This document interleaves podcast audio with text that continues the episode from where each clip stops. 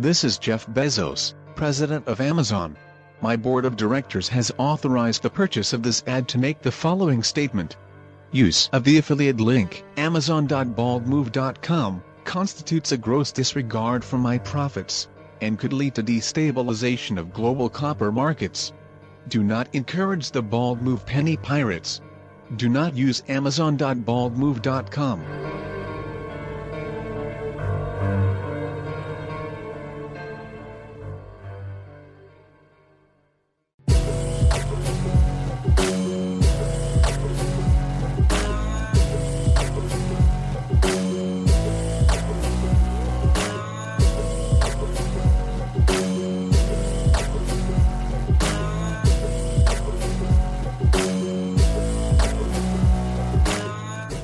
Welcome to Breaking Good, the officially unofficial podcast for Breaking Bad on AMC. I'm Jim, And I'm Aaron.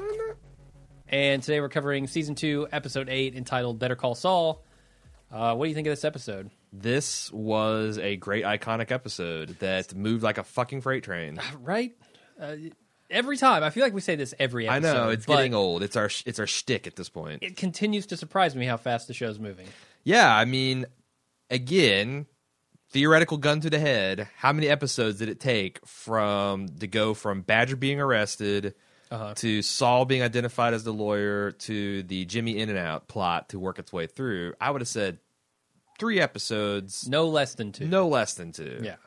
And I was thinking, you know, in a conventional 24 season episode or a 24 episode season of a given television show, Mm-hmm. You know, the old school Lost and all that stuff, Miami Vice, it probably would have. Like each one of those plot lines Oh, yeah. would be a anchor point for an episode and then you'd build fluff around it, you know. Sure. And this and, and it's not like there's not other things. I mean, they crammed in Hank's panic attack and and re- and uh, return to work Mm-hmm. and so much stuff. Yeah, there's a lot of stuff going on in this. Yeah, it's a great episode, and it's this is the episode that launched the spinoff, right? Better Call Saul, It's certainly, yeah, the namesake of it. and uh, I think it's interesting. We'll talk a little bit more in the spoiler section about, um, you know, maybe how some of this stuff plays into that show. I mean, that's that's a pretty uh, moronic observation to say that some of that stuff, but yeah, I just want to kind of talk about That Saul's going to be in the show. Let's talk about the Breaking Bad arc and maybe the Better Call Saul arc and the differences and stuff like that. All right.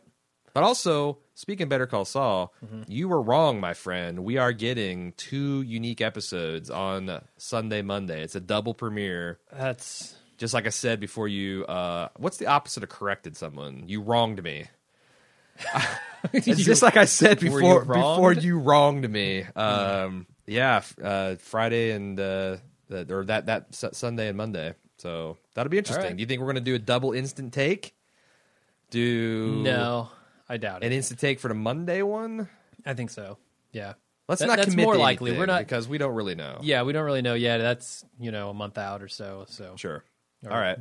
Not a month. It's a couple weeks out. Yeah, it's like two, three weeks yeah, out. never mind. Because next week Justified comes out. Next week, the week after that, American comes out. I think the week after that, it's Walking Dead. And better, Better call, Call Saul. Saul time. Yeah. Hold on to your butts. All right. Uh, who made this episode? Uh, Sony Pictures Mm-hmm. uh, through A- AMC. They hired director Terry McDonough. Uh, we talked about him. He's a British guy. Did a lot of stuff overseas. Came across the pond and has since directed Breaking Bad, *Halt and Catch Fire*, *Hell on Wheels*. Seems like an AMC man. Okay, definitely. Uh, also uh, wrote or directed at least one episode of Better Call Saul. Similarly, old time uh, Breaking Bad vet Peter Gould, uh, who is a writer and executive producer on the show, uh, and also works on Better Call Saul. Mm-hmm. From what I the hear, is going to end up being probably the showrunner on that. Like I think Vince Gilligan is, from what I've read, helping him out with the beginning. is he like actually the, season showrunner? one. I thought is another one of his acolytes was the actual showrunner. I- But you're probably I mean, right. it I don't know. You wronged me last week. yeah, yeah. I'm gonna so fact check your ass. Who knows? I just read something on this, and I don't know if it was uh, Peter Gould they were talking about or some other guy. I have a terrible. My problem is I have a terrible um, memory for names. Yeah. even with faces. And if they don't have faces, then I don't know what the hell I'm going to do. But yeah, I, I, um, that's one of the reasons I've been trying to do this writer director thing is so I can through repetition start forming connections beyond like the obvious ones like the Alex Graves and the Michelle MacLarens and the Rian Johnsons. I mean the ones that really Yeah. stick out. Um, but yeah, I think so because it's created by Vince Gilligan, Peter Gould. So if you're saying Yeah. Vince is Vince is not the showrunner on that. I don't think he's the pa- the the Tom Hagen uh, to Peter Gould's pretty veto, much. then so, uh, so you're saying Peter Gould's going to send him away for a while because he's going to need him to be legit yeah, he's when the show comes back. you know when, when they prime? do the the Aaron Paul Jesse spinoff, Uh-huh. he wants Vince's hands clean from of the, filth shit of, show that is of- going to be Better Call of Better Saul. Call Saul, right? Oh man. You want that name to be worth something when you bring it around to the Aaron Paul spinoff. Okay. Uh, who directed this thing? Pete- Uh, Terry McDonough, the British guy. Terry McDonough. McDonough, I- Isn't that uh, the villain from season three of Justified? uh, no? Doesn't he have a similar name? Uh, that that real life guy's name is McDonough. Yeah, yeah. the big fat face, Uh huh. Big fat baby face. ultra blonde. Yeah, big Uh-huh. fat baby face. wow, we've chewed up a lot of time. All right. Are we ready for the, episode. recap? Oh my god, it's already. Okay. So we start off this episode with a guy coming up to Badger on a park bench, and he's trying to buy meth. And it turns out this guy's a cop, and he busts Badger. To be fair, the guy does look like he's, if not quite a seasoned meth user, uh, an enthusiast. Yeah, he is. He's strung out looking. He's got the look. He's got the vibe. He's about as thin as uh, Spooge. He speaks Badger. Mm-hmm. Uh, he's also Citizen Z in Z Nation. That's true. He is. this guy's all over the place. This guy Ice- does a lot of TV, movies, everything. Would you say that he broadcasts from Ice Station Zebra? Potentially, yeah. It's very icy. It's an ice station for sure. And zebra is uh this is not another word for Z. Zed, I don't know. But but you know, if someone says word begin with Z, odds are you're going to st- you're going to you're going to come out with a zebra Sure. or zoo. Where are you That's going with it. this? I I don't know. okay. I was just I was I was playing on your. I- I thought uh, there was some color World theory War- your your your uh, Z Nation stuff. nope. Uh, then we get a really awesome Better Call Saul commercial on TV, Oh, amazing! and uh, that's you know Jesse and Jane are watching it after having banged, and Jesse asks if she wants to burn before she leaves, and she tells him nope because I used to be a drug addict, and the evil weed is a stepping stone. Uh, one of those kind of drugs, gateway drug. You know what? If you're a heroin junkie, I think it's not unreasonable to stay away from alcohol, weed, tobacco, any kind of mood alter, caffeine, maybe even. Like if you're if Sure. you're 18 months sober off heroin, don't take any chances. Yeah, no, I'm with you. Stay the hell away from anything stimulating or mood enhancing or In that very limited scenario, I think weed is a gateway drug. Yes. don't wear a mood ring even. It's a slippery slope. Yeah, you'll see the red. You'll go, "Oh my god, I'm in a Yeah. bad mood," and it'll just send you in a spiral. Yeah, sure. If it turns black, watch out. Your dealer will be back on speed dial before you send out. Yep. I think that let's talk about Better Call Saul because I really got an appreciation lis- listening to Vince Gilligan's uh, podcast with Kelly on uh, the the Insider Uh-huh. of how much uh, Bob Odenkirk was kind of a not inspiration, but he had a lot of opinions on making this guy just the right amount of sleazy. Uh, he had the idea for the hair to have. Uh, I called it the the uh, uh, full receding Costner, the receding Costner, where he's kind of. It's not. And they talked about it, it's not quite a mullet, but it's that kind of you know mid '90s Costner haircut where it's long and hangs over your collar. Uh-huh. And they actually did hair extensions in his back to give him that effect. He's Hmm. he's got the the cheap but yet somewhat expensive suit, the Uh-huh. expensive looking cheap suit. Uh, everything about his design and concept of a character, I felt like were the result of this writers' round table. It's like you know what's the lowest rent, seediest thing we can do with the commercial design. You know, you Uh-huh. got to have a a bimbo dressed up as a cop in there, and you got to have a guy drunk driving and being hassled by the man, and Yeah. and his his office is in The shitty My. God. Like like there is a head shop, got to be a head shop next door, and like a low rent nail salon Uh-huh. that might have been condemned by the Department of Health a couple times. I don't know what else goes there. Uh, I a, I don't know. a payday loan. sure. Yeah, this is the kind of strip. This is the kind of strip mall Yeah. we're talking about. He's got an inflatable Statue of Liberty he does. on the roof of this thing, like some kind of HR or not HR block. That's to um, Liberty Tax. Yeah, yeah.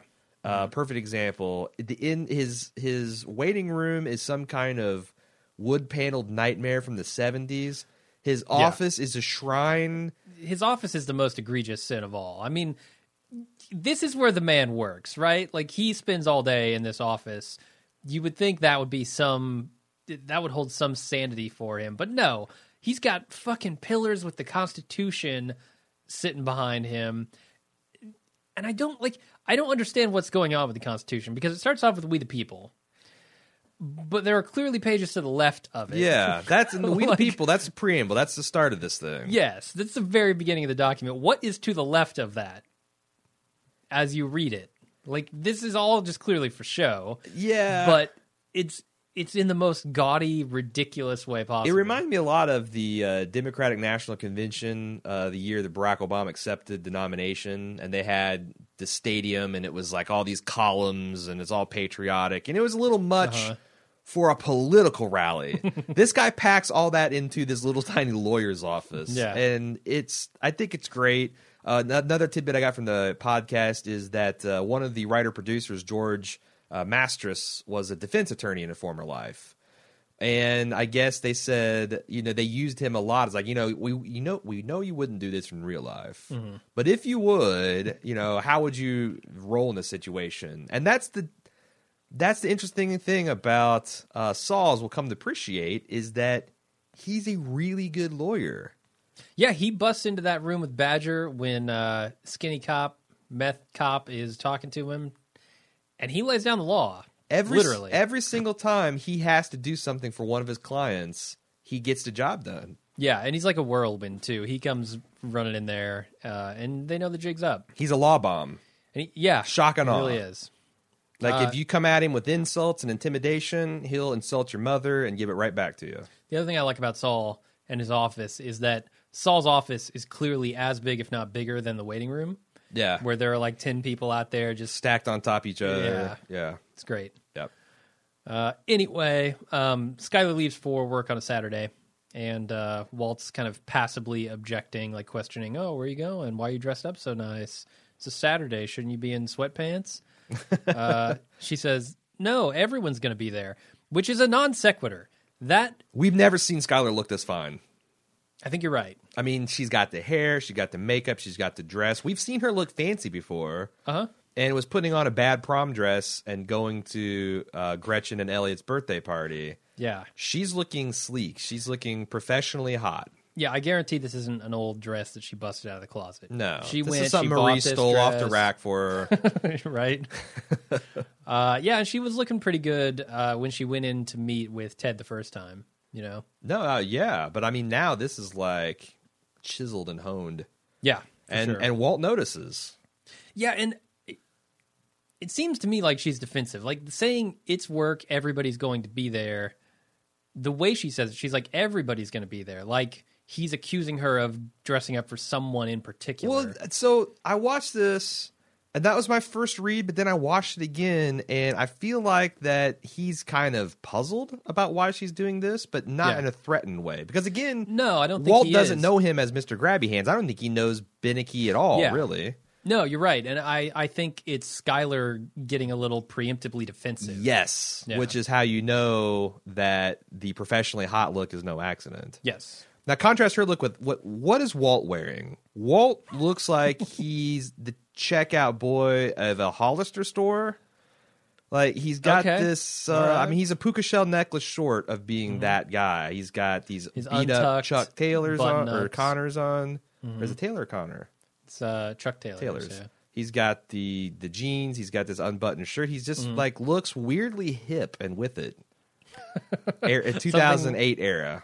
Yeah, something we're not used to seeing on Walt. No, I Uh, thought. although his shirt's pretty fucking wrinkled. Yeah, but that's kind of part of the look, right? I guess that's more like a slacker look. But uh, I don't know. I mean, I guess if. Mm, I'm not sure. I haven't been into a Hollister in I haven't ever been in a Hollister. a long ass time, if ever. Yeah.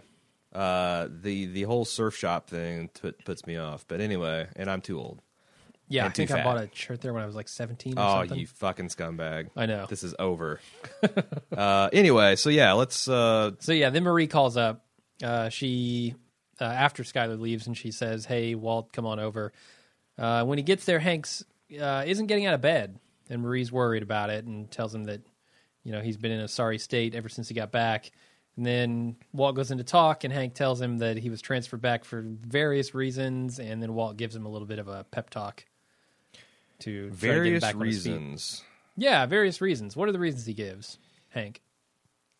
Well, it's interesting because I think he kind of implies that the other SAC, the special agent in charge of El Paso, thinks he's dirty.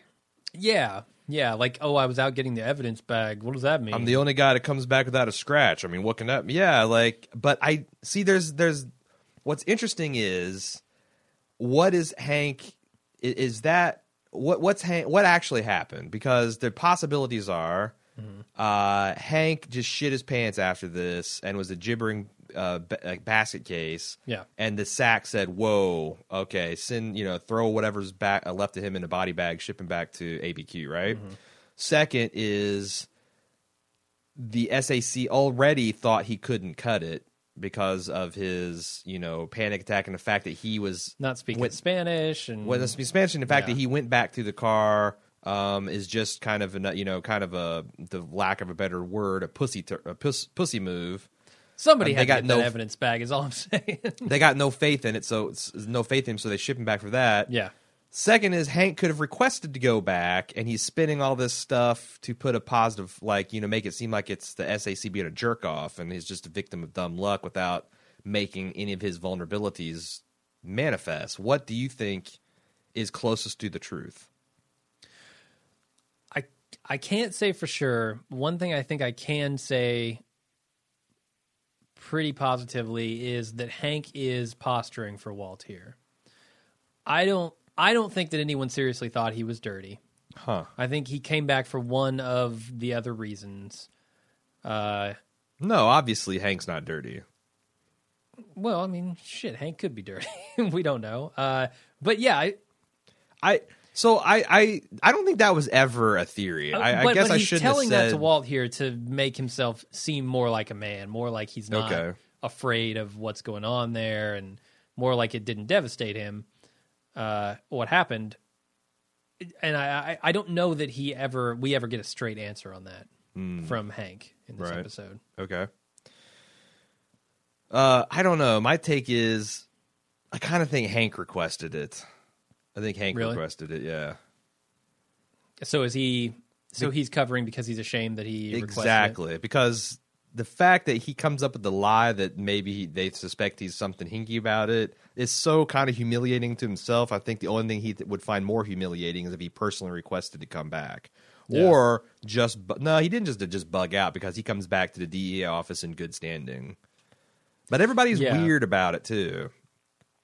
Yeah, but they all they're all calling him a hero and all this stuff, and like they're happy to have him back. And I guess that might be residual from uh, Tuco. Yeah, and also way, Gomie's but- not weird like oh, I think you're dirty. It's more like weird. I'm concerned for you as a person I I consider a friend. Yeah, yeah. So it's not weird. No, he's not suspecting him that he's dirty. All right. not. Okay.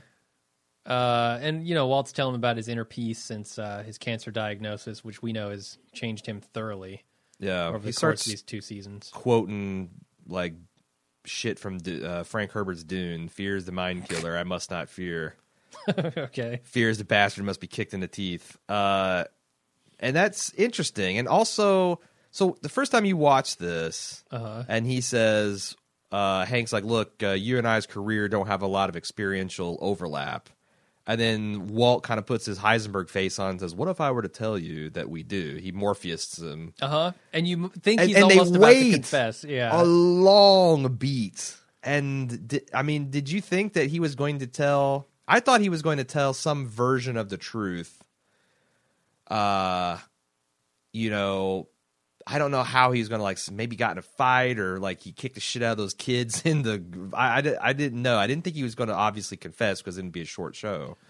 But I he was going to give him like a small Yeah, nugget something. of something unrelated. because the reality is they've killed the exact same amount of people at this point in the film, or right, or have seen as many people die.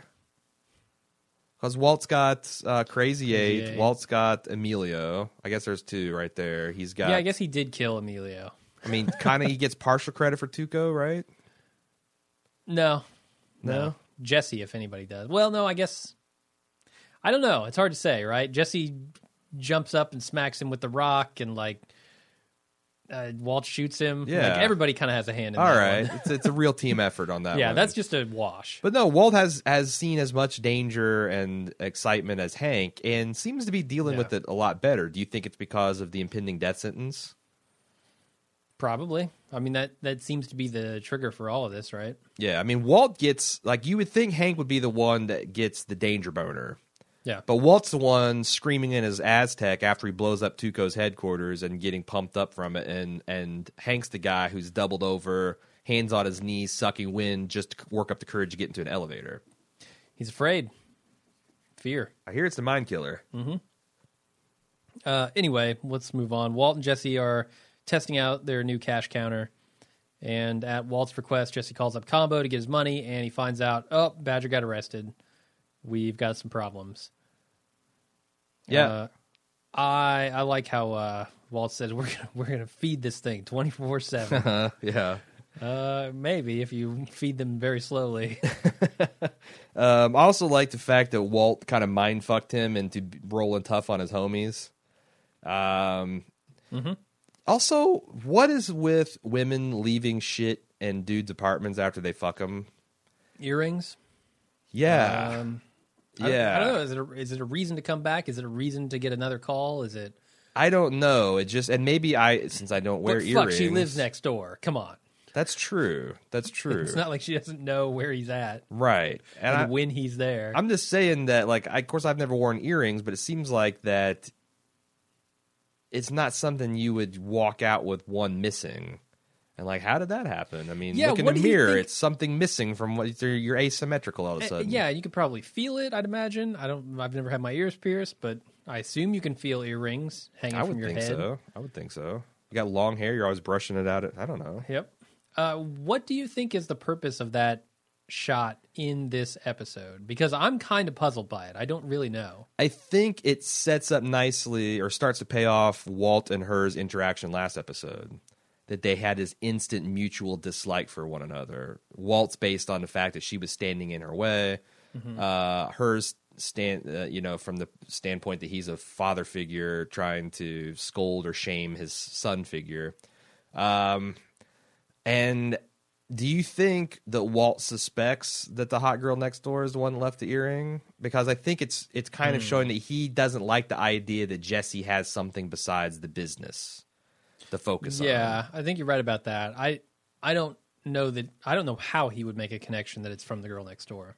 Yeah, but so when he finally finds out who Jesse's fucking, it's going to set it up to be like you know um, an antagonistic relationship from the from the jump because that's how they've showed it. He doesn't like the fact that Jesse's got a girlfriend. Yeah. because it's less control, it's less focused he has on the job, and he doesn't like uh, Jane. Yeah. And put those two together, and kaboom! Sure. It's a, Uh, it's a intense chemical reaction. Next scene, Hank fights his way back to work and uh, he pretends that everything is okay. He meets with Gomez about the latest on the ABQ meth scene, and Gomez is concerned for him. Yeah, I mean, uh, Hank needs a trigger warning for elevators because Yeah. he can't put himself in the metal boxes without a full blown hyperventilating panic attack. Yeah, no, he's trying to take advice. He's trying to take Walt's advice here. You Yeah. know, get back up and whatever, send crap through a tin horn or something. I don't know what he was talking about there. And I think Dean Norris does really good work here because he's in the full like, um, "Honey, I'm home" uh, Hank Yeah. mode, but also when the sh- when the camera gets in real tight on his eyes, you can see that it's it's not it's not touching there, and he's having a hard time like keeping it together. yeah, that's exactly what I was thinking watching this is what a performance from Dean Norris. Yeah, those two things I don't think like they're such different emotions that to try and portray them simultaneously seems very difficult. Yeah, and you But see he does a great job. You see his other work where he's playing some jerk off cop in tons of movies, and he plays I think some hoodlum in RoboCop. And he's just so one note. Yeah. You would never ever think this guy could do this kind of tight work. And already in season two, this is what we're getting. I Yeah. the, the casting on this show is amazing. Sure. So Badger's interrogated next. Uh, Saul Goodman shows up, kicks the uh, cop out with style, and then tells Badger uh, he's going to give him the best criminal defense money can buy. And then Saul goes out in the hall and meets Hank, and they bust each other's balls. There's mention of uh, Ice Station Zebra and Associates in this scene here. Did you look that up at all? I did, but it's one of those things where I haven't seen the movie, and Yeah. I'm loath to pretend like I can just sum up the stuff. It's a Rock Hudson Okay. film. Yep. It's a Soviet era kind of spy thriller. Uh, It seems like there's some kind of double agent action, and the, the one thing I was able to glean is they're supposed to be on a humanitarian. It's kind of um, uh, what's that thing where the United States they did some with Howard Hughes, right? Where he they were trying to steal some Soviet technology that's on the bottom of the the ocean, and Howard Hughes built this big platform that said it was an oil rig or some kind of deep sea exploration as cover. Something like that. But it's I one of those know. deals Yeah. where there's some kind of technology canister lost up there, and they're disguising it as a human, humanitarian mission, and it, so it's there's a lot of like dual identity type stuff. And some things one looks like it's one thing, but it's really another. Yeah. and that could apply, you know, obviously to Walt. It can apply to uh, Saul himself, Saul like- himself. Yeah. Um, Hank even is you know pretending to be one thing and really he's another. Uh, there's a lot of that explicit duality in the Saul Goodman commercial, which I thought was interesting. Uh-huh. Where you've got a guy who's a businessman and then he like transforms into a felon right before your eye, and uh, you know Saul later on makes that explicit that he's like, uh, you know, you're a school, you are you really are a school teacher, and he's a drug kingpin, and all the while Walt's standing in front of a giant skeleton poster with decompose over it. I mean, there's a lot of uh, a lot of lot of stuff here, um, but I have no idea. Vince Gilligan's very sly about. He's got this really deep cultural pop culture knowledge, Yeah. and I know he picked Ice Station Zebra for a reason. I have no idea exactly why that is, Sure.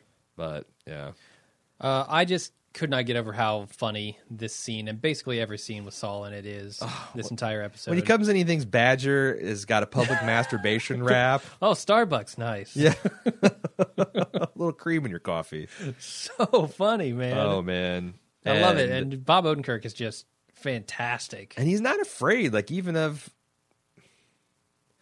it must be not i guess it must be nice to be a defense attorney because you just must be used to you're the one class of citizen other than commissioners who are just used to mauling police officers Yeah, and you have like you're not the one in trouble you're not the one being questioned you're just there Yeah. to tell them what a fucking idiot they are Uh-huh. and i mean i guess that's probably not realistic there's probably tons of das out there that have cordial relationships but i feel like oh it- yeah, but it's your job to protect your client against these people. in hollywood they always the marv levy's the saul goodmans they always Uh-huh. have that kind of smarmy you know you're a cocksucker and we all know it and they're the ones that can just bring any cop up short sure, no, I love it. I, it, it's great.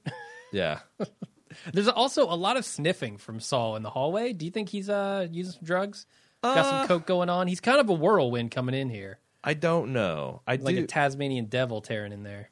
Yeah. And the other thing about Saul, you know, we talk about him being a good lawyer, scenes like this or why, but he's also clever. Like he makes a connection that the DEA is here for a street bust. What the fuck? Yeah, Like he is able to make those connections and observations, and also that he knows. Like Walt in the next scene tries to roll him tough about the these are vicious, desperate people. He's like, ah, I don't believe his reputation. I did some digging. You know, that dude was my old client, and his old. He he knows about all this stuff. Yeah. and is able to I- use that I- information. I feel like knowledge really, in Saul's case, is power, and a lot of that, like attorney busting the balls of the cops and the DEA, is because he does know everyone's rights, right? Like, unlike citizens who think they have kind of this handle on what their basic rights are, this guy fucking knows it in and out. Yeah, knowing your rights is half the battle. I mean, Yeah. it's it's, it's everybody knows like you know don't don't answer questions the police ask you, but when Mm-hmm. they've got the flashlight in your head and your your your face, and they got their hand on their gun and they're asking these pointed questions, it's it's it's another thing to just shut up. Yeah, and if they tell you something and you're like, that doesn't sound right, but I don't actually know. Well, Saul actually knows. Yeah, yeah. Plus, yeah, that's the other thing is like they can tell you like if you do this, then it'll charge will be worse. Is that bullshit? Is it not? Yeah. If if it, if it's not bullshit, then oh my god, I'm getting I'm I'm screwing myself over. Sure. So yeah, it's it's it's a beautiful thing watching him work. Yep. Jesse and Walt roll up to Saul's office and they argue about who should go in, and then they flip a coin. Walt loses, apparently. Uh, good to see them keeping the sacred coin flip tradition alive. What do you make of the fact that Walt is always trying to push uh, Jesse into doing these kind of morally questionable things, and they end up resolving Yeah. with a coin flip? And then Walt always, so far, and the attempts they've made, he always comes up short. Is that is that a narrative convenience, or is that actually something that they're trying to say about him? I feel like it's a- morality. A little bit of that karmic justice, you know? Like, Ah. he's trying to get Jesse to do the risky thing, but then they decide a fair way to, to actually decide that, and Walt loses every time. yeah. So, like, here's what you get for trying to push this more, what I would argue is a more innocent person into doing these things. Yeah. No, no, that's I like it. And then you know the uh, the other thing I forgot to talk about Saul's office is he's piping America the Beautiful throughout the waiting room. Yeah, that's fine. and it's it's great. Uh, also, uh, Walt showing up into his office as the anti Heisenberg. Mm-hmm. Uh, I love the detail of the ABQ isotopes the hat he's wearing. Mm-hmm. That's that's the real minor uh, AAA team that they got playing out there. Yeah, coincidence. Yeah. Kind of cool. All right, so Walt goes in to Saul's office and he meets with him, and uh, Saul tells him that Badger's going to get time served, uh, gonna you know get off get him off the hook if he cooperates, and that you know the DEA is after this guy named Heisenberg, and Walt gets scared and says, "No, we have to get Badger off the hook so that he doesn't spill the beans," and offers him ten thousand to do so. Uh, which we find out that Saul turns down. Can't, Yep. can't bribe him. Nope. Uh, we find out a lot um, about Saul here. His real name is McGill. That's what he says anyway.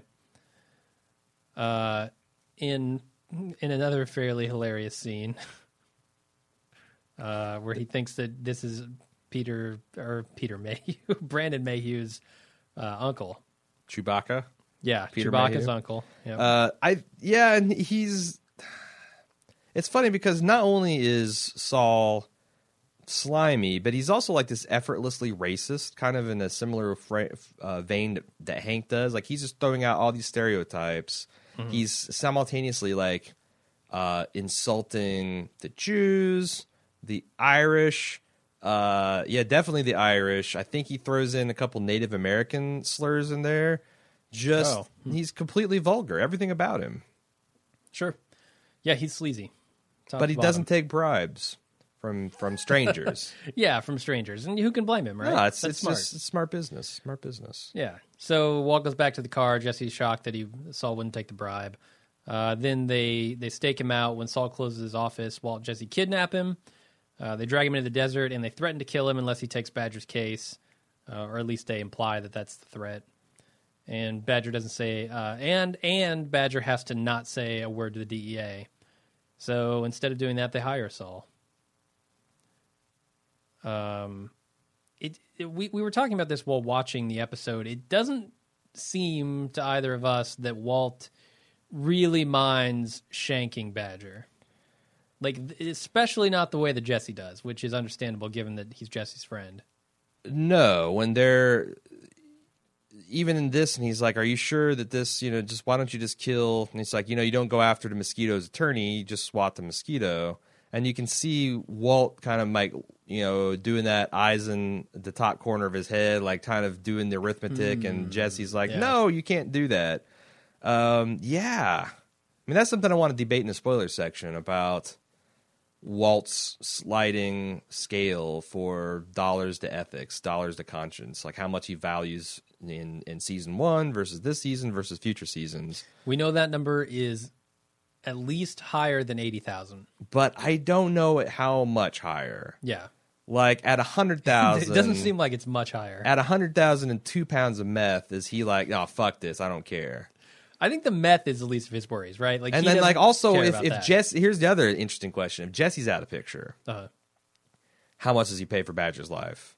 Then how Uh, much does it take for him to screw them both over? Really? yeah, I think almost nothing. He he was glad. It seemed like he was glad to part with forty five hundred. That seemed like Sure. in his mind. Well, this is an acceptable cost of doing business. I, Yeah. I don't know how much higher it goes up than that, Yeah. but you know, with Jesse being gone, it's a hell of a lot lower. Yeah, there's some awesome stuff in here with Saul. Uh, just assuming that these people are here to kill him with cartel related business, and like, I I don't know. He said he said something about did Lalo send you? I don't know who Lalo is, but I have a feeling in Better Call Saul, the TV show, We're probably gonna know. probably gonna know a little more about And. Ignacio. That's Yeah. Mm-hmm. it's like I'm not with Ignacio. I'm not uh, me. Yeah, he's the one you want. It's like he said something like "me amigo de cartel." Like I'm a friend of the. He's trying to say I'm a friend of a car, the cartel. Yeah. All right. Uh, you seem to know what the Weather Underground reference is. I had no idea. So other, so that's it's kind of uh, controversial and political, but um, I wasn't alive back then, so I'm going to say it how my my understanding. Weather Underground was a kind of hippie, liberal, Marxist terrorist group that um, you know was agitating for uh, social justice and and civil progress by blowing up different government buildings and I think banks and they took their name from a Bob Dylan song about uh, you, I, it's the, the one that goes about uh, wondering which way the wind's blowing, or you don't need to be a weatherman to know which way the wind's blowing. I'm not that versed in my Bob Dylan. So yeah, they're uh, they're just kind of uh, uh, uh, and and the, I guess what the the last time that I became aware of them in the public conscious is a lot of them have been moved on and they're respected kind of liberal professors and whatever, which is interesting. which is which is interesting. Um, how we view terrorism one way and then terrorism the other. Um, but uh, I guess they were known associates of uh, President Obama back when he was in college. Like they he maybe took classes with them or, or uh, showed up at public events with them, which doesn't mean a whole lot. But there's a lot made of you know the president dealing with known associates uh, uh, terrorists and et cetera. I never heard anything about that. That must have dropped way faster than his birth certificate stuff. Well, that shit's still going on, but I yeah, know. I mean that's the thing. Like, there's so much ridiculous stuff that happens in any Politics. presidential campaign. Yeah. and uh, boy, we're starting up a new one. It's going to be fun next two years. Yep. All right. can we get Can we get another Bush or another Clinton, please, please? Can we get the Return of the Jedi version of the Clintons or the Bushes? I don't want any any of them. Can we do away with the position of president? Can that be done? Can we just say we're done with this? That it didn't work out. We need uh, President uh, Comanche, Camacho. fire machine guns. And, That's right. That's Uh, right. Riding worrying his chopper, the Dust firing, machine guns from both hands. That's the that's the only president America needs. Yep. All right. The DEA meets with Badger, and he apparently gives up all the info on Heisenberg right before they hired Saul to have him not say anything. So they're they're setting you up here. They're making you think, oh well, he went ahead and spilled the beans anyway.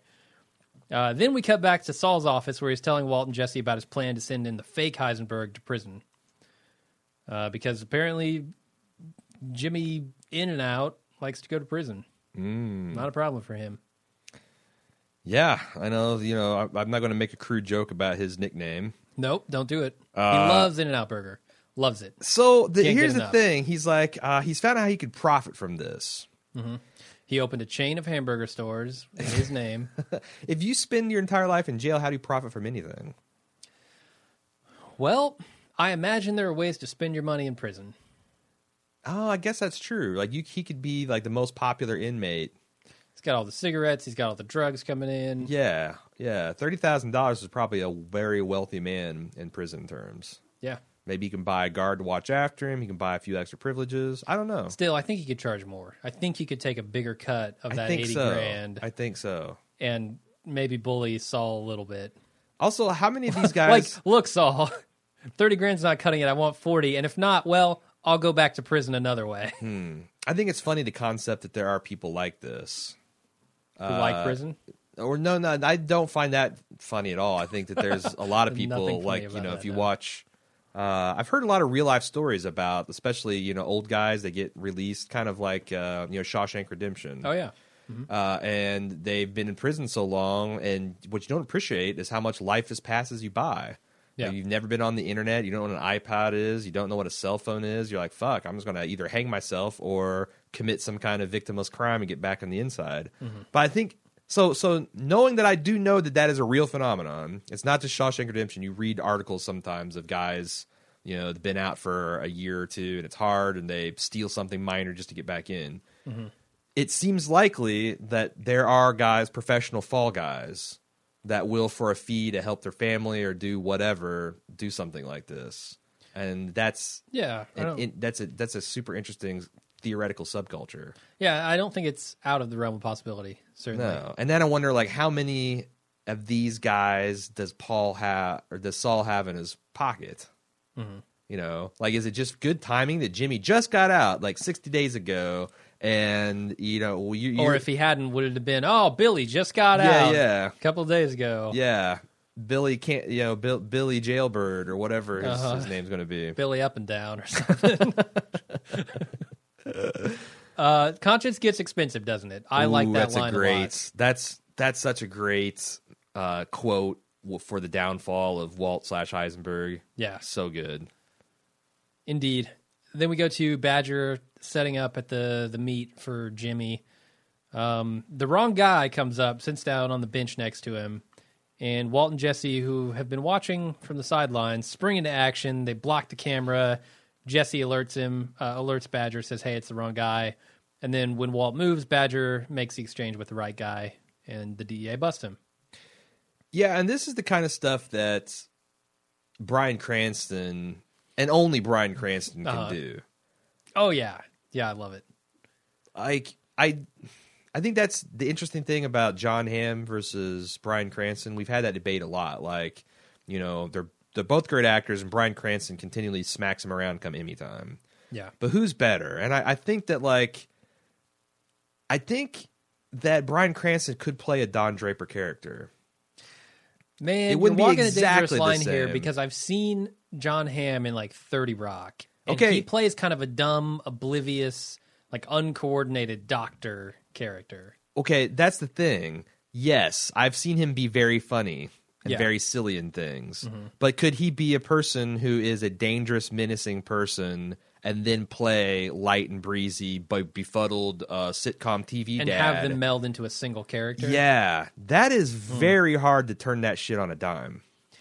yeah, yeah. Bryan Cranston does that so well. Uh, it's just hard for me to imagine anybody else in the role at this point. I mean, he Like- goes he goes right back to his Malcolm in the Middle character for this sixty second stretch of you know, Oh, yeah. and it's driving Walt or Hank crazy, but Walt never suspects that it's anything less than just some his brother being a dumbass. That's the thing. Like Walt, you know what's going on. We know what's going on, and the way that Walt plays this, it's just like his his Hank's concern for getting Walt out of the way is just completely out of context compared to Walt's lack of concern. Yeah. Walt's like, oh, okay, well, I, you know, I'll, I'll get moving, but I just wanted to stop by, see how you were doing. Right. Wanted to say, okay, I'm sorry, Fa- I'm board- sorry. backwards, forwards. Uh, yeah. Oh, these damn cars. You know, they're tough to. Yeah. I, am not really sure. Oh man. This okay. is DEA business. Yeah, it's really it's it's so fucking hilarious. yeah. Genius. And we talked about this while we're watching it. Uh, like I put my hand over my eyes, like I can't believe that Walt and Jesse are actually here watching this. Like Yeah. it's a good thing they were there, They or this the would have been a busted up racing deal. Mm-hmm. But oh my god, there's no way they should have been anywhere near that deal going down. It's No. it was insane. yeah. Incredibly dumb. Uh, but it worked out for him. It- I, I think that's a slight flaw in this episode, But do you if I had to say it. Uh, so I've been thinking about that since I raised the objection, and we are doing our, you know, our thinking about the podcast phase of the uh, mechanics of making this thing. I'm trying to think of ways to defend it, and I'm like, well, Walt's hubris is definitely within his character, and he's also a control freak. So if you've got a prideful control freak, he might it might be entirely consistent in his character. In fact, it would be kind of inconsistent if he just would leave all that to just go according to plan.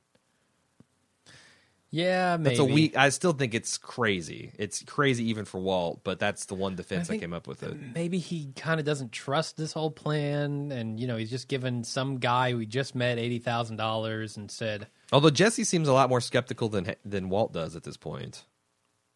So "Yeah, I don't know. I'm not. I'm not sure that that all works out, but you know, Jimmy Toontime assuming the position from the very it's like before the vans before the, pull up, the cops even pull up. It's Uh-huh. like he he as soon as he hands over the, the dope bag, it's on the knees. I don't. Hey Yep. man, I.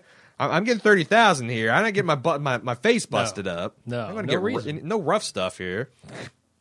Yeah, I like that little touch. Uh, then Jesse put in the air quotes here shows Jane his new bed, which is not a bed at all. It's just, or no, no, no. This is when he shows her the mattress. Yeah, The mattress. That's right. Questions whether it's a king size. What is that? A king size? Mm-hmm. Sure, it is. And he slaps it down on the floor, and they go to town on it. That's conveniently covered in plastic, so it's easy easy cleanup. Easy cleanup.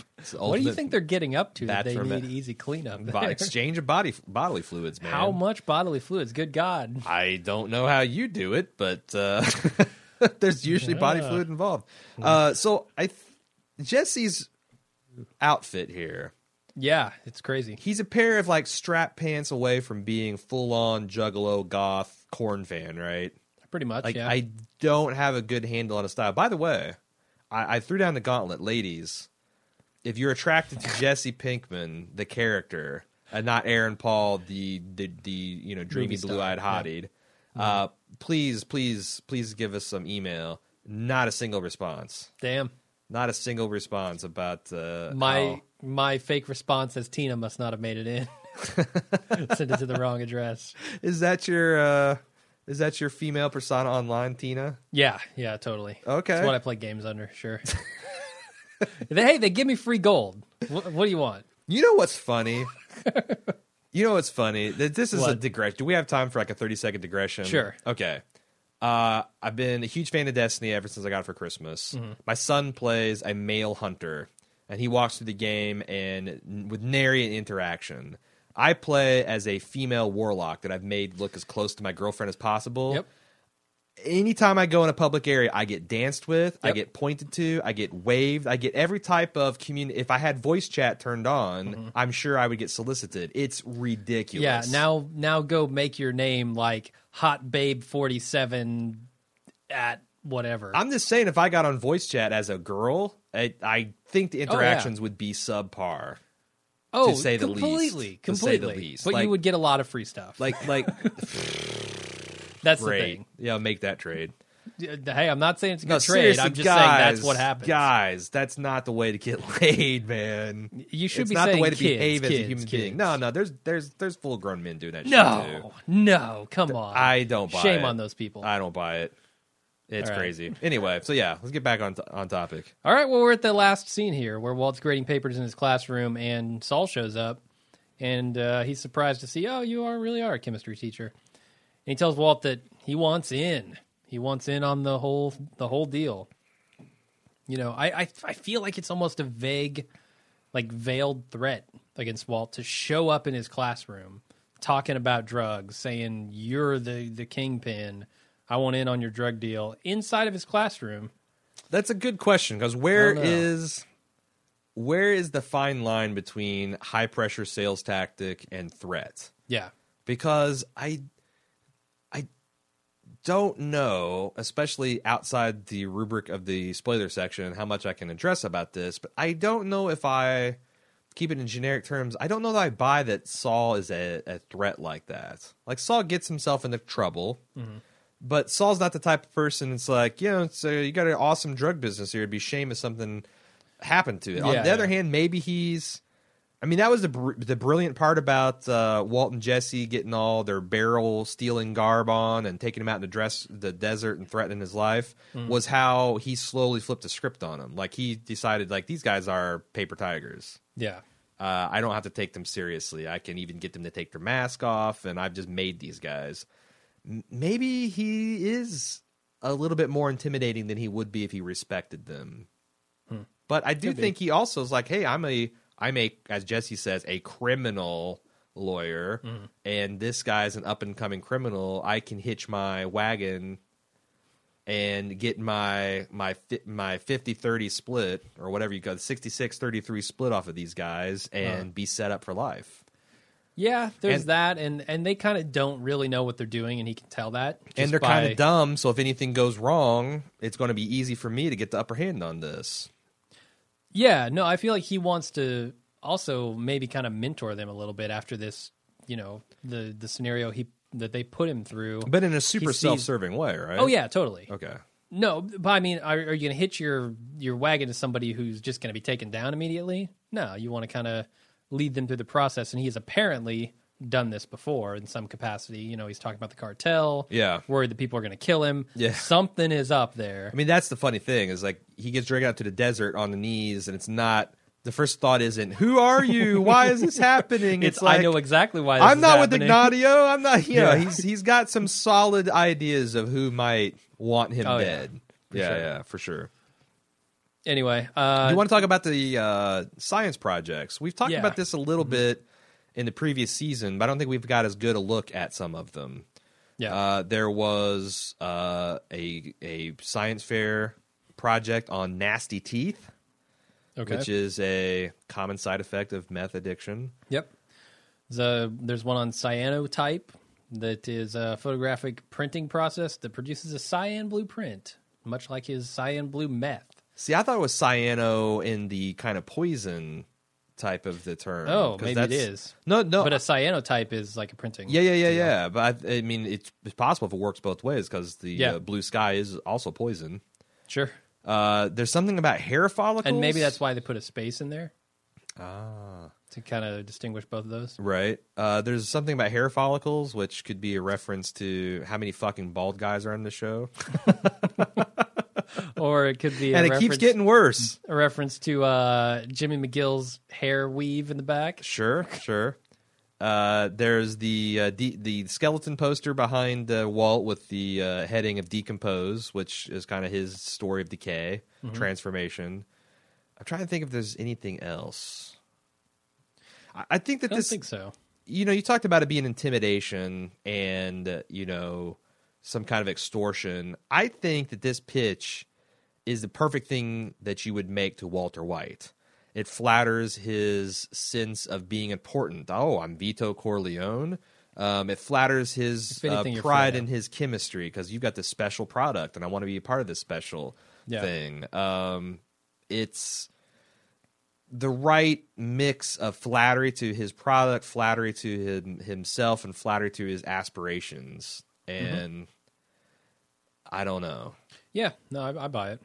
I don't know if you know Saul calculated it quite that way, but Right. the pitch that he ended up making certainly appeals to Walt. Yeah, The other thing is like because we've we've debated many many times about whether we really think Saul is good as a lawyer or not, mm-hmm. and you know it's one thing to be good when you're shining on cops and all that stuff, but really, but in a courtroom, yeah, I mean like his big thing to keep Badger out of jail was to have him turn state's evidence against you know his his dealer, right? yeah, I feel like the the part that makes him good at his job is the stuff that happens behind the scenes, where he's got guys who are willing to take falls for him, and he's Yeah. got a PI doing his research. and- Yeah, but a lot of these, also a lot of these schemes, like this part- particular, take this one, this Jimmy In and Out, was almost a disaster.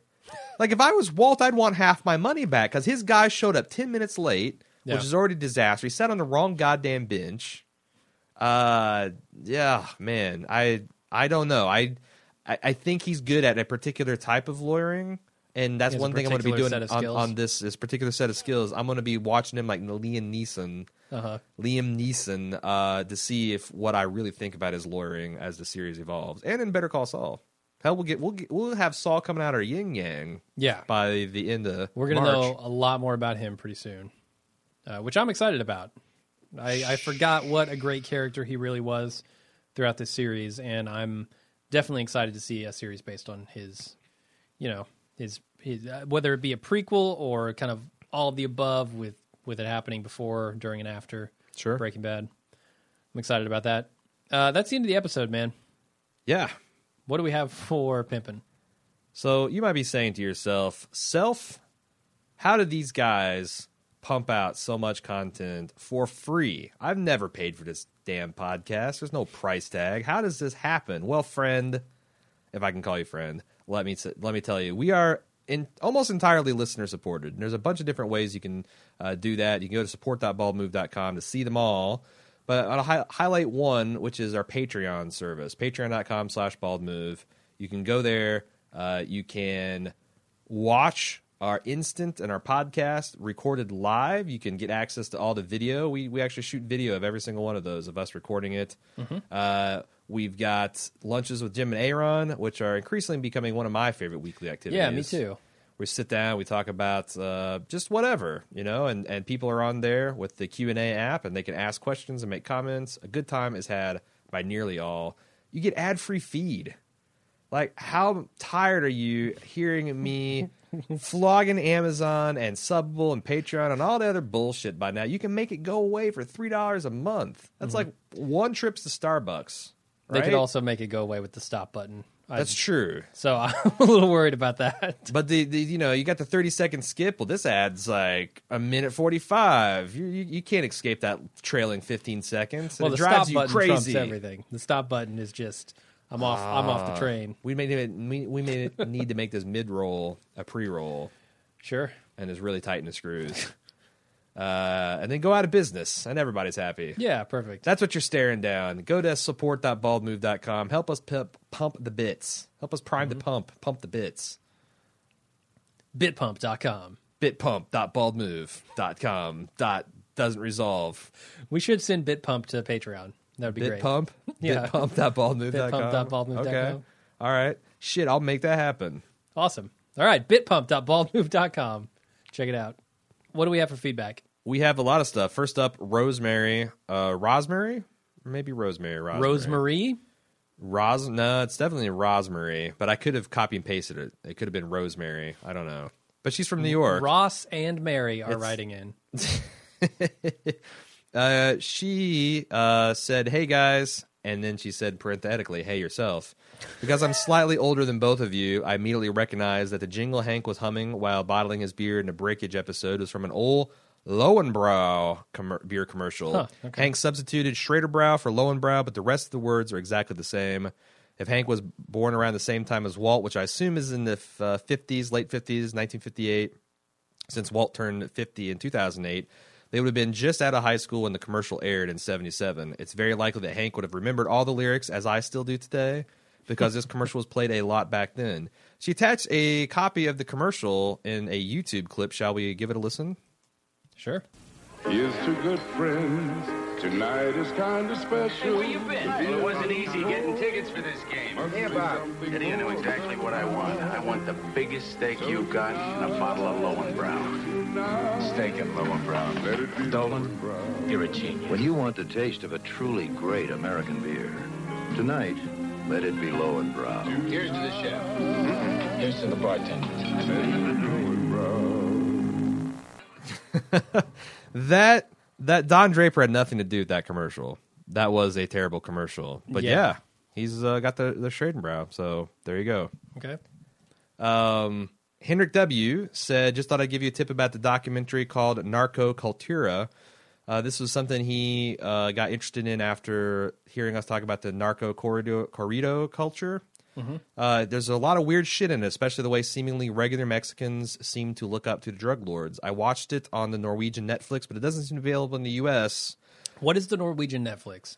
Is it just Netflix in Norway or is it like a separate service? No, man, it's all Jorgens and fjords and uh, all that kind of stuff. Like I- really, that intrigues me more than anything in this email. Uh, but he's actually uh, Hendrik is actually slightly wrong. I, I checked it out, and it is Oh, on damn. Netflix now, so you can watch it in the United States. And is it in the Norwegian Netflix? It, you know what? They probably yanked it off Norwegian just to give it to the English Yeah. speakers. God damn us, Eng- English speakers. uh, which apparently Henrik uh, counts himself among. So goddamn you too. Well, they Hendrik. sent an email in English, so It's probably true. Maybe just use a Norwegian translator. Yeah, That's the one. That Google. or he can only write English; he can't speak it.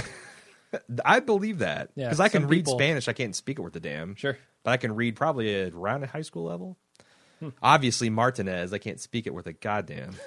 Uh, Liz G said, first time I saw Bob Odenkirk as Bob Odenkirk.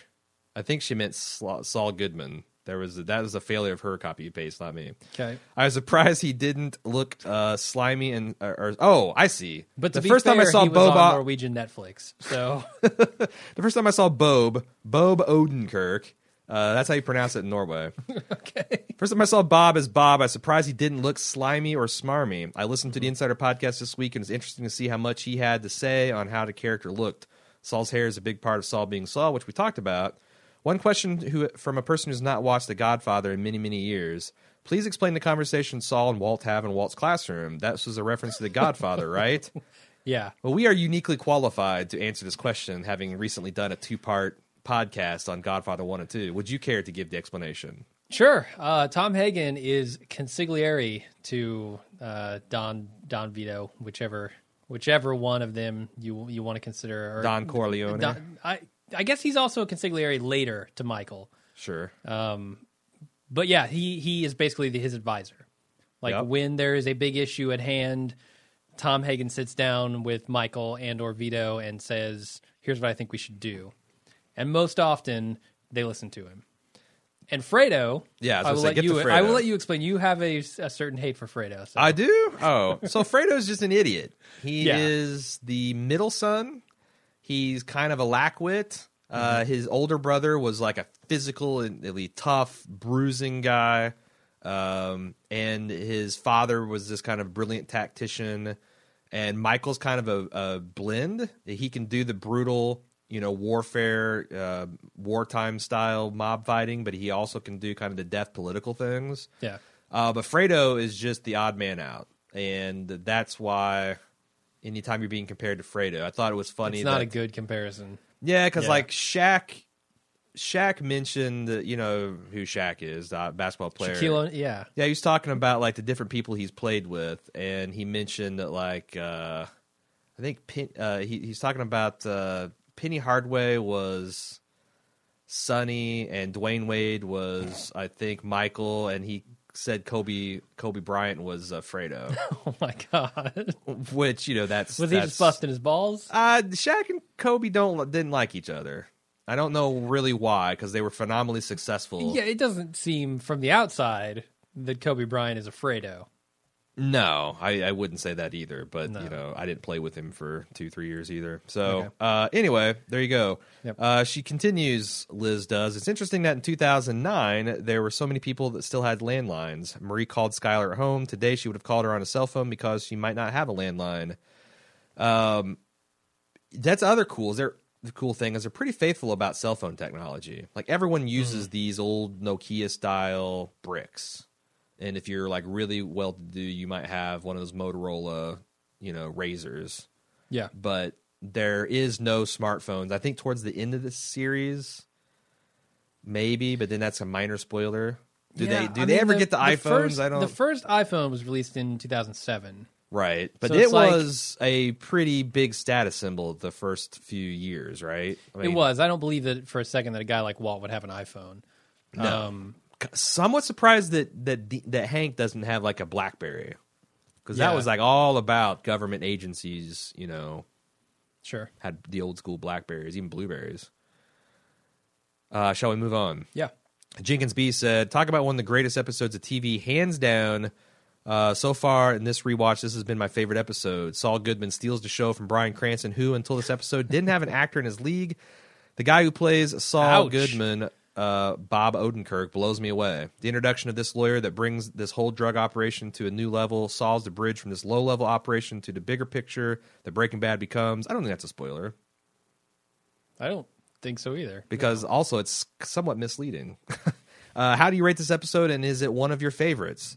That's a good question because I didn't. While I was watching this, I was amazed at how fast it moved, and again, how much groundwork it lays for uh, late model or you know late years. It's almost you could Yeah. fairly divide Breaking Bad into before Saul Goodman, after Saul Goodman.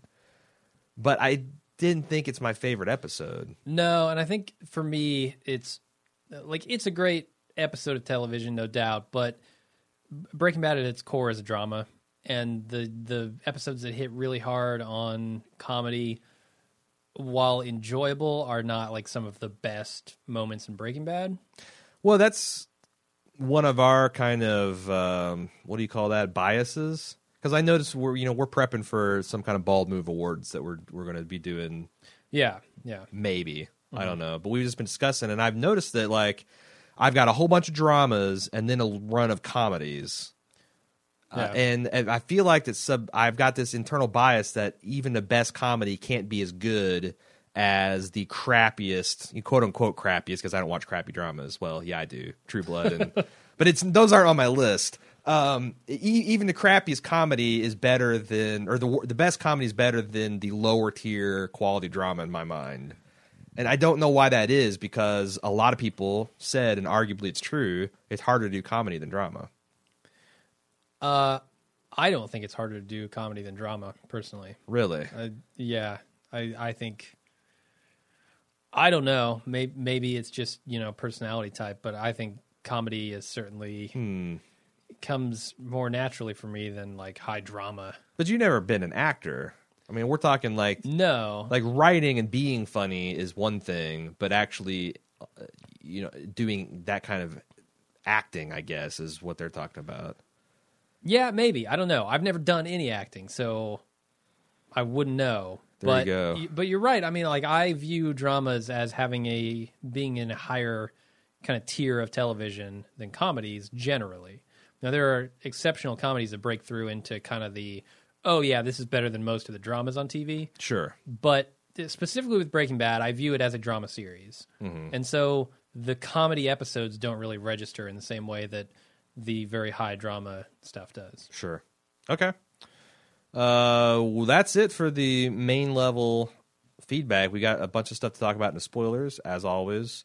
Okay. Uh, you can reach us at breakinggood at baldmove.com on our Facebook site, uh, facebook.com slash baldmove, and on our forums, forums.baldmove.com. You can also tweet at Jim. You got some 140 character observations you like to make at, at Breaking Bad.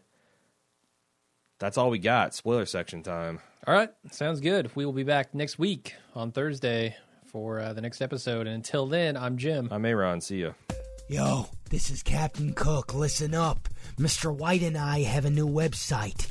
He was like, we could increase our website uptime way past 99.1% by joining Media Temple and some other science shit. I said, look, you may know a lot about chemistry, man, but you don't know jack about building websites. The guy is like 60 or something. But get this, he was right.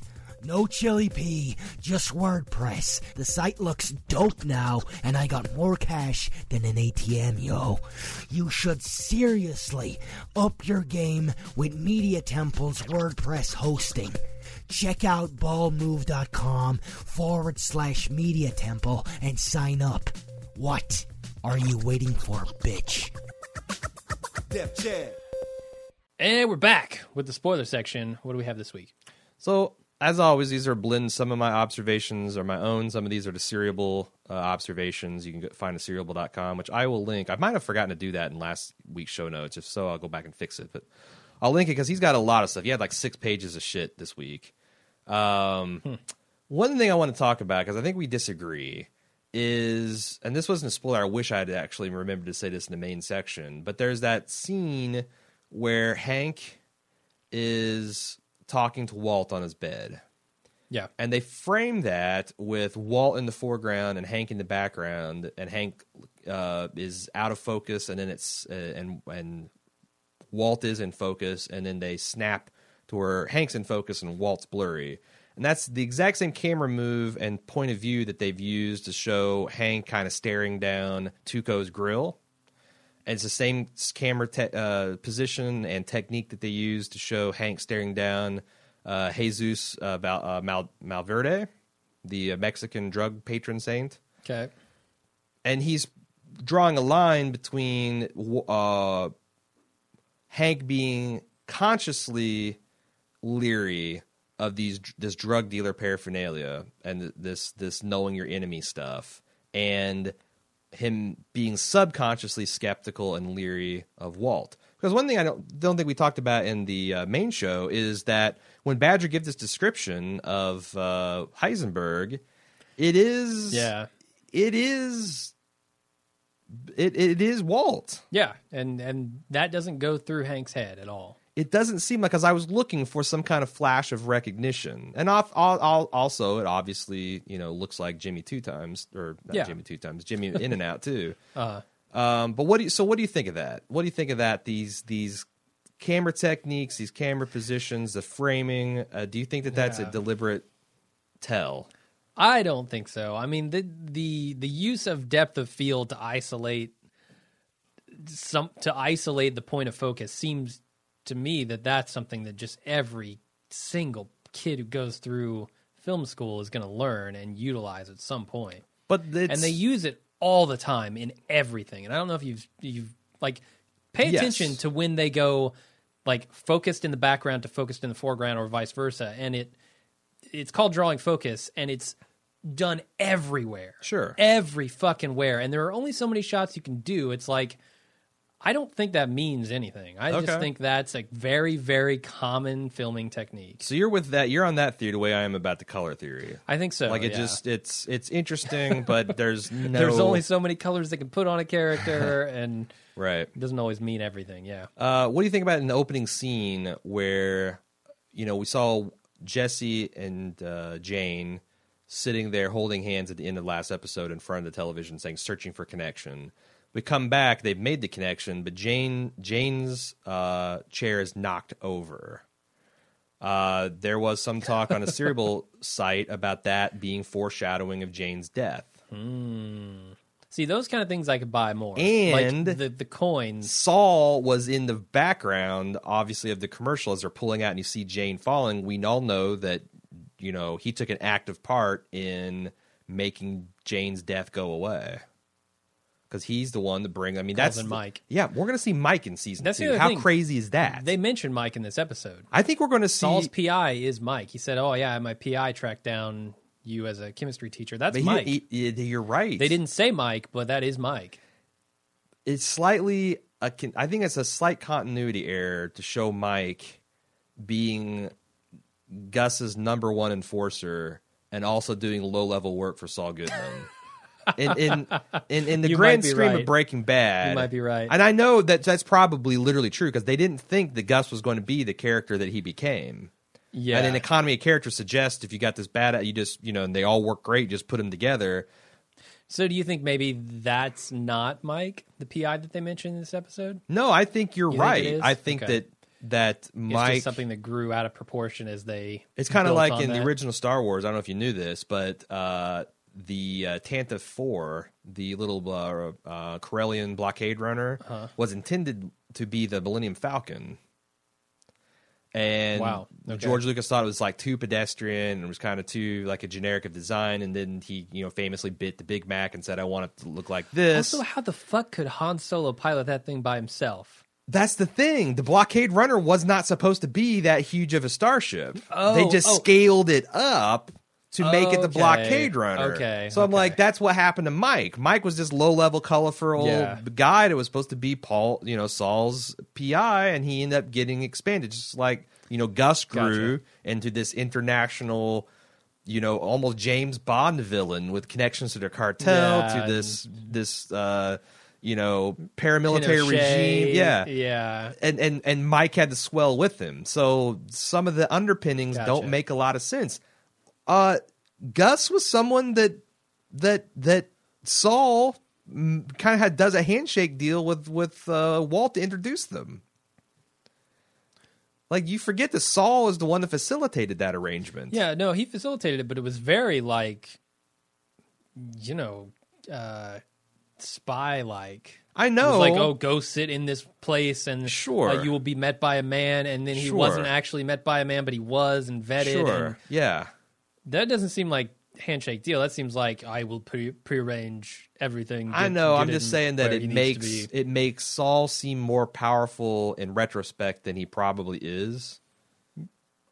Yeah, None of these are Yeah. huge problems. I I, just know. think it's interesting to see the vestigial. It's like you know when you find out humans have tailbones. Like whoa, that's really crazy. Or whales have pelvic bones. Like wow. Well, these I- are some of the underpinnings we see of what Breaking Bad might have been had Giancarlo Esposito not been amazing, had Jonathan Banks not been amazing. yeah, Like what Yeah. you know. And you I sometimes wonder in the opposite direction, like uh, Ted Beneke. Could he have been a bigger character? If he was a, if he had more on-screen chemistry with like, because I don't think he had any chemistry with Skyler, and he doesn't really have any chemistry with any of the cast. He's just kind of like a no-name, nothing kind of guy. Would Yeah. he have expanded into a much bigger thing, and would his tale have been? much deeper and gone further than kind of like left in the middle of things. Well, you're Yeah. paralyzed and see ya. yeah, yeah. There's some lasted. money and some hush money and some tax, but it's yeah, we're just going Uh-huh. to drop you in favor of stuff we care about. Yeah, no, I'm. I don't know. I don't know. We we might get a lot of that backstory filling because it feels to me like you said earlier. I think uh, Saul is kind of taking a big step down to deal with Walt here, and he's only doing it because of circumstances. And you know, when he's used to dealing with the cartel and specifically Gus, it seems like maybe you know this is kind of just beneath him a little bit until Walt becomes who Walt becomes. Sure. Um, so I don't know. All right. Uh, let's see. I also liked the exchange of Jane when she gave him the double sided coin. Uh, the symbolism of Jesse literally being the one that turns the coin over from you know eighteen months to keep coming back, and because he's essentially what knocks Jane off the wagon. Yeah. He flips her from eighteen Just months wants strong to burn one, man. That's all he wants to, to keep do. coming back to the, the keep riding the horse. Yeah. I like that. Um, I love the Walt when he's des- he's describing himself. At this point, is mostly fiction, but he said, you know, you don't understand about you know Badger can't turn on himself. He's like these are vicious, desperate people. And you, you talk about that and like how he liquidates Mike's guys, Uh-huh. and he has walked. He's created himself a self fulfilling prophecy. I thought that was awesome. Like that's the thing. By the end of this, he has no problem killing people. Well, yeah, and like no problem. and that's my next point. We, we, I want to debate this. I feel like we already kind of did, like how much The Walt would pay for Badger versus at the end of the series. And with Jesse versus without Jesse, without Jesse, it's very low. That that ten thousand, he might have said, okay, well, you won't you won't represent him for this, but will you kill him for this? Right. like, and and how Saul said, "Are you sure prison shanking's off the table?" yeah, And then that was one of the many things he did. Well, I guess you know it's actually uh, you know Uncle Jack did, but guys were set on fire. Yeah, people but were at, shivved. at Walt's request. Yeah, yeah. That uh, it's amazing what can happen in four or five seasons. Four or five seconds when you're talking about that prison killing. We already talked about it, this too about Saul Goodman's story, uh, much about the downfall and pride and, and greed. Uh, a downfall of pride and greed is Walt, yeah, because Saul Oh, yeah. was licking his chops at the concept of bringing along a drug dealer, you know, Yeah. and, and getting Getting rich taste. off of this off of this deal. It turns out a nightmare for him. Oh yeah, I mean, Walt all but takes him hostage and says, you know, you, you do you remember that classic scene in I think it was season five A where he just gets right into Saul's face and makes him turn over and piss himself, Mm-hmm.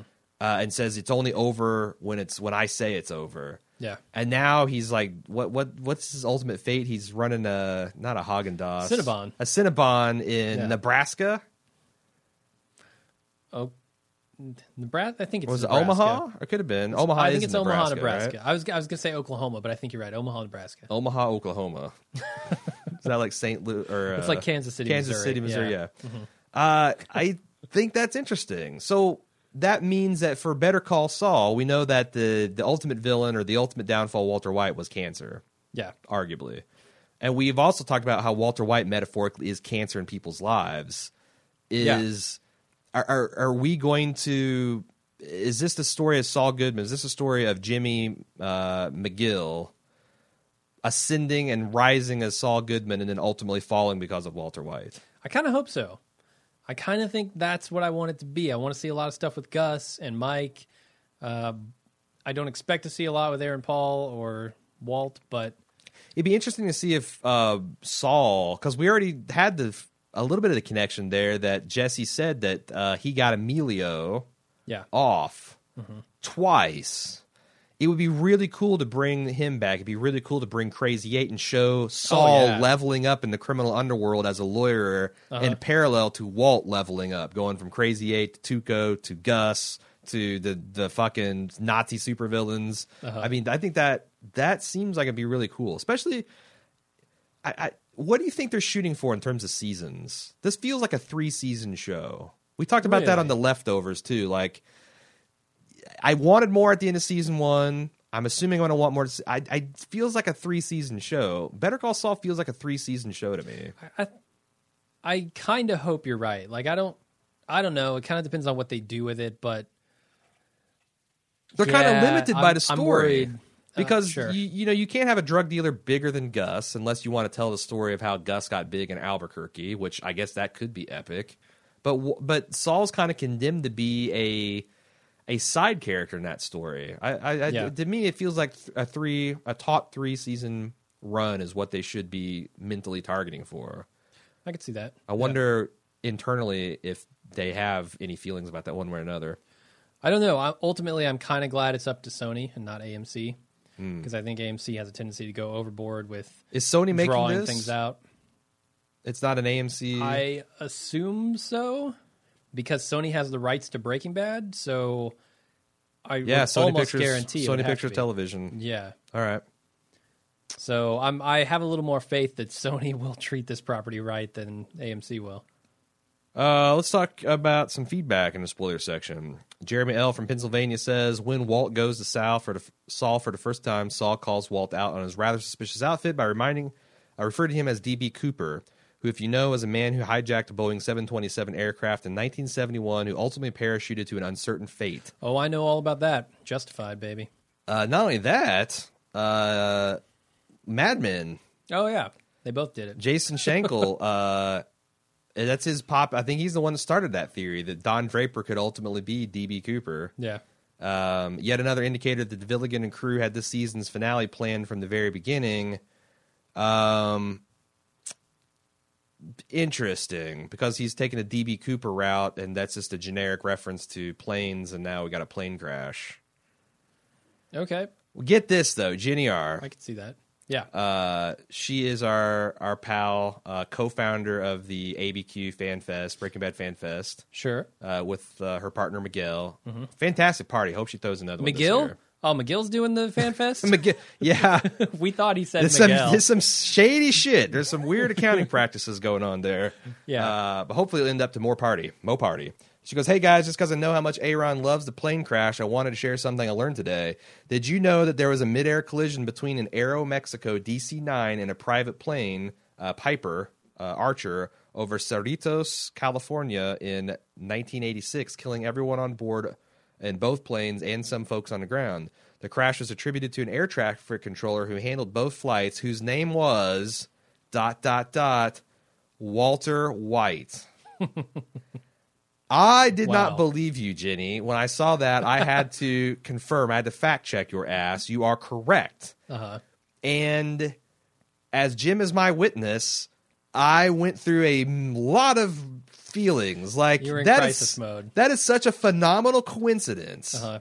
that Vince Gilligan picks Walter White out of the na- out, out, of thin air, Hmm. and then he writes a story for him that turns out that this low level guy who was the you know John de Lancie character turns out to be named Walter White. If that kind of coincidence can happen in real life, then fuck it, bring on the air collisions, bring on fish NATO. I don't care. You you were like Data struggling with the concept of comedy. Yeah, I'm like Saul like- Mm-hmm. on the road to Damascus. I was blinded by the light, and I'm ready to convert to the cult of Villigan. And then I brought it crumbling down again. Partially. Par- okay, partially. Good. Um, I would believe that they kind of backed into that. They said, okay, we have a character named Jesse Pinkman, a character named Walter White. Let's go Google their names and see what comes up. And when you Google Walter White, that'll come up, right? And so they probably said, oh, this is an interesting idea. Let's take this and run with it in season two. That, that that seems much more likely to me than oh we happen to do a story about two airliners crashing we happen to have a character named Walter White it just doesn't it doesn't make as much sense as them just googling it and going with it So that makes me t- want to flip in back into being a hater. Like, damn it, Vince. If you guys are on your break and you're just like Googling Walter White and you notice this article about it and you're like, oh, we got to write a story, that makes me hate it even more. So I've got two sides. And, I, and that's the thing is, I don't know which theory is correct. I kind of I hope I can get I want to get into contact with Vince to ask him If I'm playing like where did this story come from? Yeah, no, that'd be a great, a phenomenal question if he ever gets uh, booked as a guest at the Breaking Bad Fan Fest. In in in, in the fourth annual Breaking Bad Fan Fest or however long it The takes. one that Vince Gilligan shows the one up to? that- that's what it'll be called. The one Vince shows up to. I hope I'm the moderator so I can ask him that question. The second one he promised to show up to. The first one he Yes, actually showed up to. Right, right. The third one he was going to, but his driver didn't show up at the airport. Uh-huh. Yeah. The fourth one is when the stars align. He actually he actually shows up. There was a dispute with the Moncada brothers. He was worried. Uh, There's a restraining order involved. Uh, No, that's a, ph- a phenomenal question for him. uh, she also says one more thing: when you guys stay at hotels, have you ever noticed who makes the toilet seats? Since I first noticed this when I'm in a new hotel room, I always check to see if it's a Beneke model toilet seat. I'd say about 75 percent of the time it is a Beneke. I'm convinced this is how the Villigan came up with the name. Could be. Uh, she also says, I have, I have noticed that by the way. It's always funny Yeah, yeah, I've I've seen that around on toilet because seats. what there's some kind of welding fumes involved, but I could totally buy that Beneke is uh, ma- making toilets down there in Albuquerque. Hmm. Uh, I, I actually have no idea what he actually does. I'm pretty sure they established it at some point, but you know, this isn't the Breaking Bad trivia Yeah. show. We'll move on. Uh, for something completely different, here's an article about all the booze featured in Breaking Bad, and another one specifically on the Whistle Pig, uh, with a reference to the Insider podcast where Vince Gilligan says it's the favorite whiskey. I will link all those in the show notes for extra information if you want to know about the uh you know the whiskeys of breaking bad from knob creek the dimple pinch and uh the uh whistle pig straight rye whiskey i'll, I'll put that up there because we're a fan of the alcohol i don't know if you know, guys noticed that yeah, definitely. Barry C said, Hey guys, after listening to shows recently, I discovered you suspected George Merkert of being a corrupt cop. No, I don't think we ever suspected that. We were saying that's a theory out there. no, I sus- I it was I was repping that theory in season four. really? Sure. Wow. Uh, I did at the same times have the same feeling about Gomie. A lot of people did. Yeah. And it turns out uh, Steven Michael Quezadas kind of takes offense at that. Yeah, we asked him at the Breaking Bad Fan Fest. Yeah. Uh, what was the deal with that?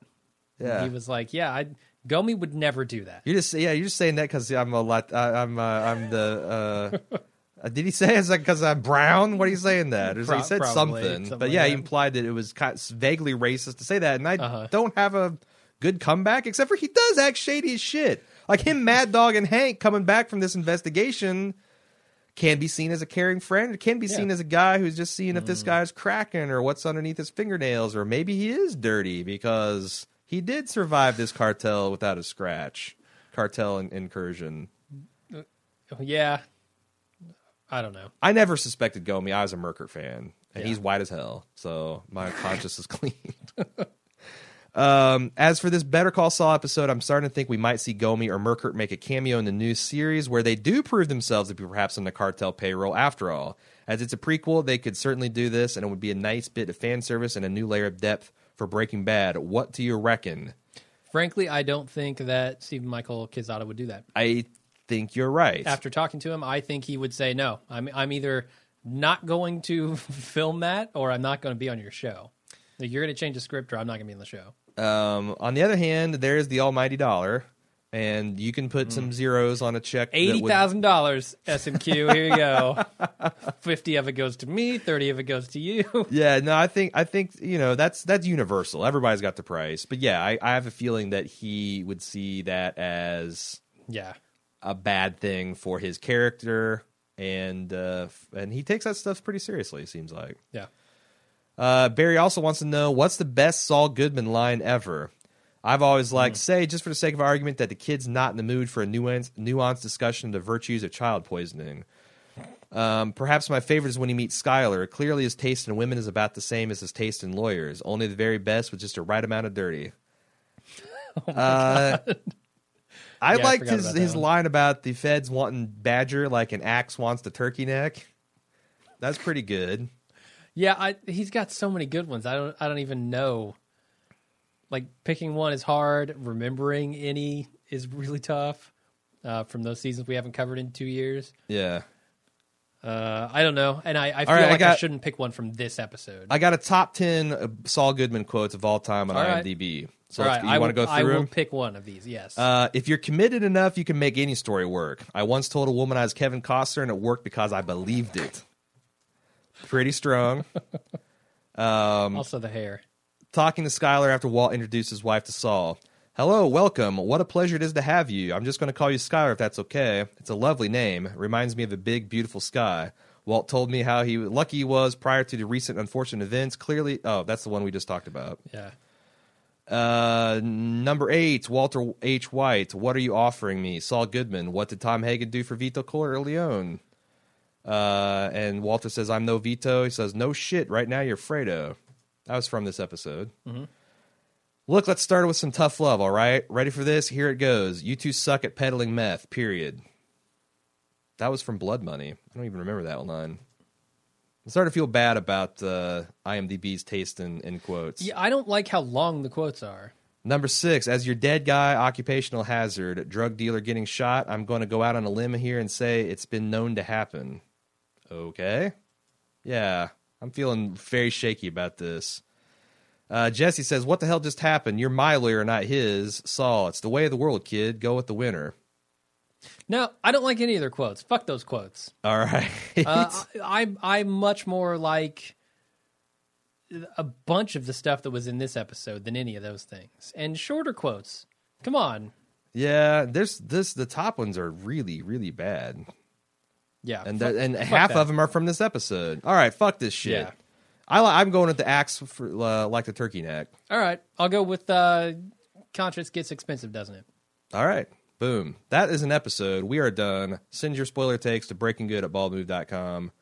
We'll see you next time for episode what 209 209, yep. whatever that one is. Definitely. Uh, also, the one where Jane dies. No, I, I don't think it's that No, soon. Who knows, man? With the pace of this season, no. Jane could be dead next episode. I feel like Jane. then two episodes with her dad, That's one true. episode with the plane, and you're done. We don't You're have a lot of episodes left. No, we don't. We got four, Four right? episodes. I, 9, 10, 11, 12, 13. Five episodes. Five. Okay. Got to count nine. Not so good with the math. I'm as good at the math as these guys are peddling meth. Yep. So let's get out of here. All right. Thanks, everybody. We'll see you next time. Mm, Bye.